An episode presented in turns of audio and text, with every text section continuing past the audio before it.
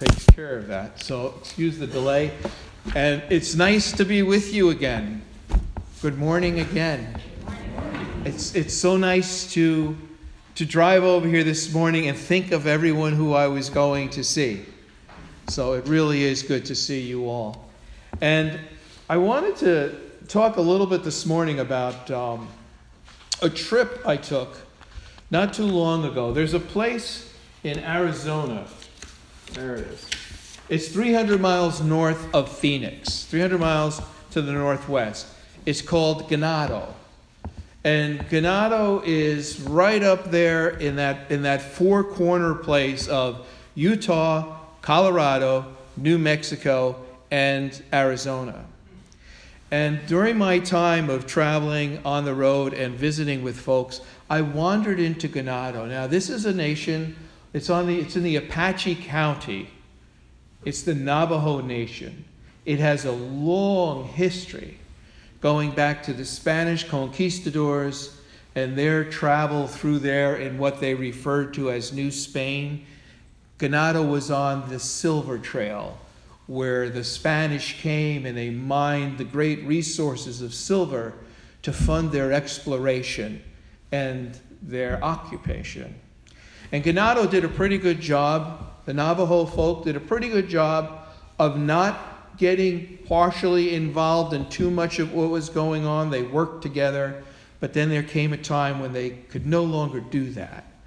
And so they became part of the group in what was called the Navajo Wars, fighting against the oppression and the occupation, in particular of the Spanish, um, but also of the Americans.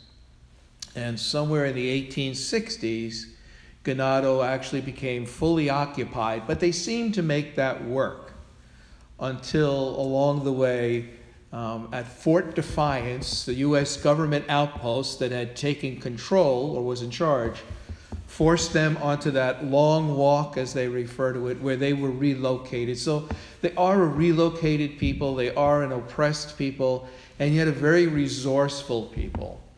Today in Ganado, they are are probably one of the most successful Navajo nations uh, that comes out of the reservation status based on their agriculture and their raising of livestock. But they still struggle greatly, as do most um, indigenous folks on their native lands, trying to maintain their cultures and their traditions. Among many other things, their unemployment is below 20%, I mean, it's above 20%, and they deal with a lot of social and economic struggle. So it's a tough place, but a beautiful place. And I had the privilege of going to Ganado um, as I was wandering on my itinerant work in Arizona. I would just drive from one place to another, and I was in Phoenix, and I said, What is this Presbyterian church up in Ganado?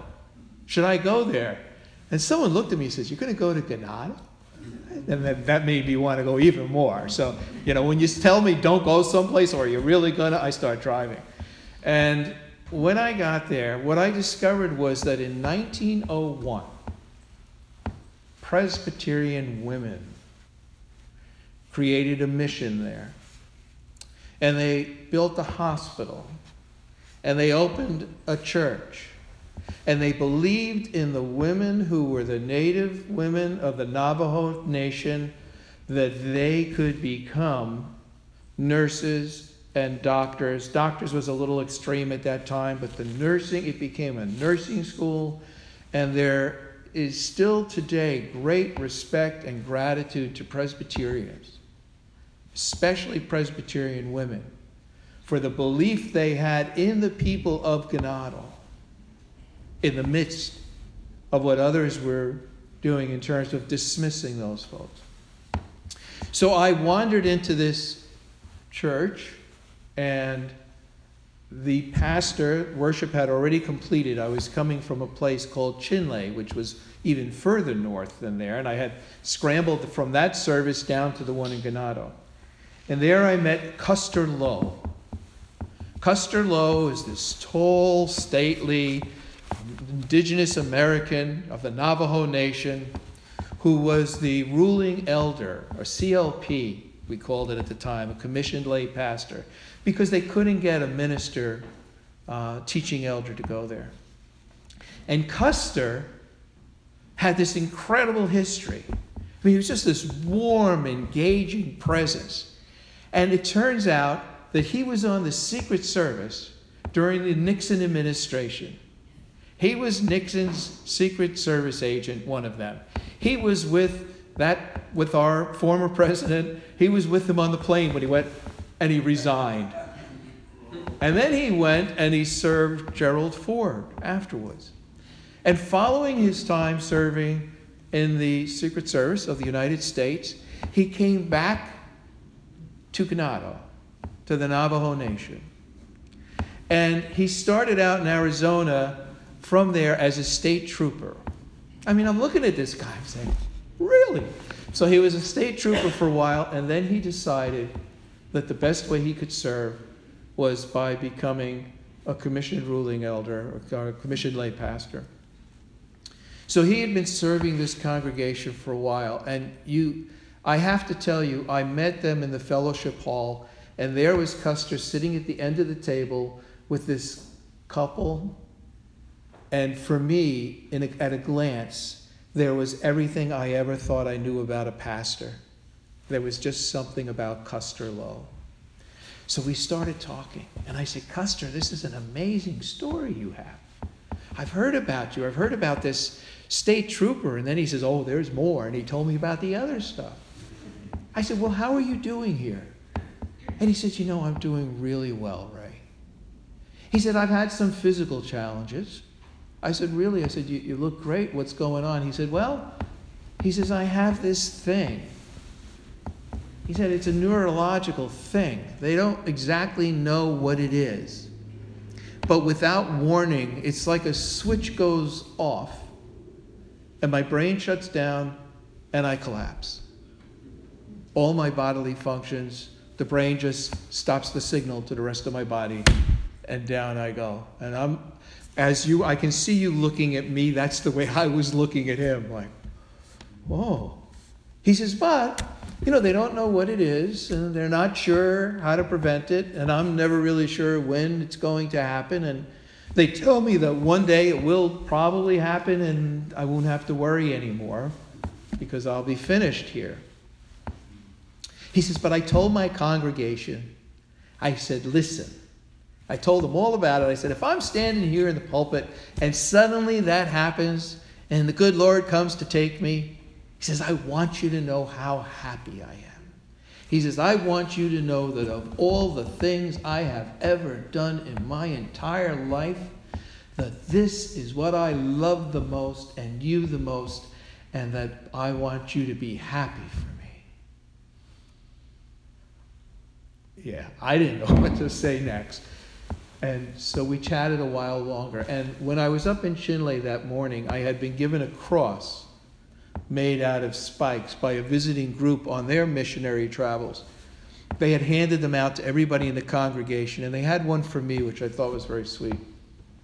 And I wanted to give Custer something. I wanted to somehow show him that what he had gave to me in our time together, I needed to somehow respond. I just needed to. And so I said, Oh, I have this. And I told him the story and I put it around his neck. So we, we said goodbye, and actually, I, I check in now and then. I, I actually called Custer just yesterday and left a message to see how he's doing. Um, but I left the sanctuary and I walked out of that that old sanctuary built in the early 1900s through an old red church door and a, a scrubby desert, because it is the high desert, 6,000 feet up, a scrubby desert out into the field where there was this sports building of some kind and a plaque that commemorated Presbyterian women for the mission. I sat down and I wept. I just wept and wept and I had no idea why I was weeping. All of this coming out. And I thought of that story this morning, or during the week as I thought of coming here this morning, about the title of the sermon that I've, I've noodled with forever in a lot of ways. There's an expression that says, Well, it is what it is. That's it. And that has always struck me as so dismissive, so nihilistic and hopeless, so there's nothing we can do about it. And my experience has been that there is so much more than what it is. It's just that I don't see it right away. And then I get the gift of seeing it through others, which is where it comes from most of the time. And that morning with Custer, there was so much more than what I thought there was. And, and, it, and it, it, it just embraced me in a way that, that squeezed out those tears. And it, it was amazing. I love the high desert. And with the desert and with the story this morning about Jacob out there wrestling with the angel out in the desert there, you know, Jacob ended up, I'm sure Jacob thought, oh my gosh, this is it. Esau's on the other side of that river there, and when I get there, he's angry at me. He's go- oh, he, I don't know what he's going to do to me. I don't know if he's going to, to greet me or greet me with violence. And, and, and so he was struggling with his fear. And there's a book that um, I have two books to read from this congregation one that Joanna gave me and one that Jim gave me, and that I am going to read by next week. But in the book that Joanna gave me by John Philip Newell, it's called The Rebirthing of God. In it, Newell talks about this struggle that Jacob had with the angel. And this is what he says He says, Jacob's struggle in the desert is about being a bearer of light. So I thought, well, you know, Custer was a bearer of light, especially in that high desert, that liminal place where it's different there. And I thought, hmm, so I read on, and he says, To be bearers of light, which is pure gift and not of our own doing, means that we are made to shine. But when we truly shine, and when we work for the shining of every child, woman, man, and creature, we find that sometimes we create discomfort in the people around us, and the holders of powers especially in our communities and our world. Now, I couldn't help think a little bit about how there's a great deal of effort going on right now in some of the dialogue to be bearers of darkness and gloom and despair, and how any approach from the bearers of light is met with this. Ah, what are you, a Pollyanna? What are you, just optimistic? Don't you see what's going on? and I thought about that. And then I remembered I shouldn't be so surprised. Should we? Isn't that what, in fact, brought a Palestinian governor to crucify Jesus during his time? That is a bearer of light, the discomfort that he brought, the challenges that he brought, the justice and love that he brought in his preachings and teachings and practice and life to every man, woman, and child brought discomfort to the powerful and the elite. Newell says this afterwards. He says, The angel of death who blessed Jacob at the beginning of his exile and showed him in a dream the ladder that connects heaven and earth was the same angel who led him back to Esau after long years of separation. On the night before he met his brother, Jacob struggles with that fear. He wrestles through the night with an angel that was guiding him. It is even said that he was wounded in this struggle, and for the rest of his life, he walked with a limp. The angel was guiding him. The angel was guiding Custer. I felt the angel guiding me, and I felt myself going, No, no, I can't do that. And then I've remembered I can, or I can try. And this bearers of light brings me again back to the gospel reading this morning of the widow. She was not going to let her light be dimmed by any one place, or thing that the justice she sought, the persistence that she used to keep it going, was not going to be tamped down by anybody. Now, a widow during this period of time in which Jesus was talking would have been without any authority or power in many ways by the law. But she didn't have any of that.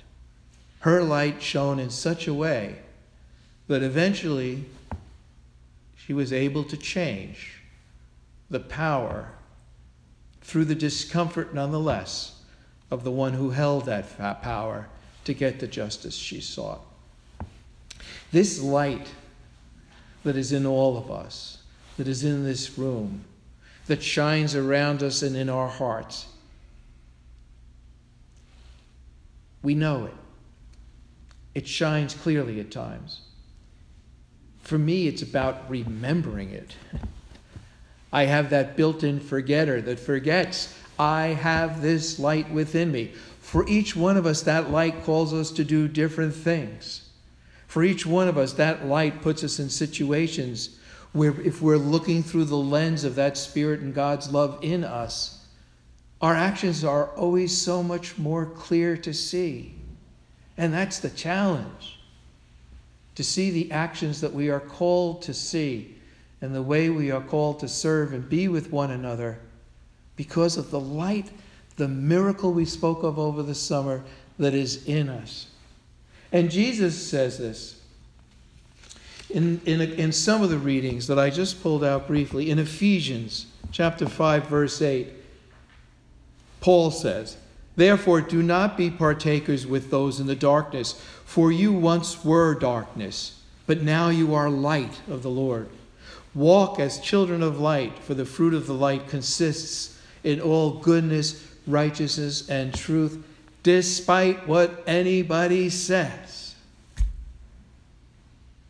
And to win that argument requires that we take action.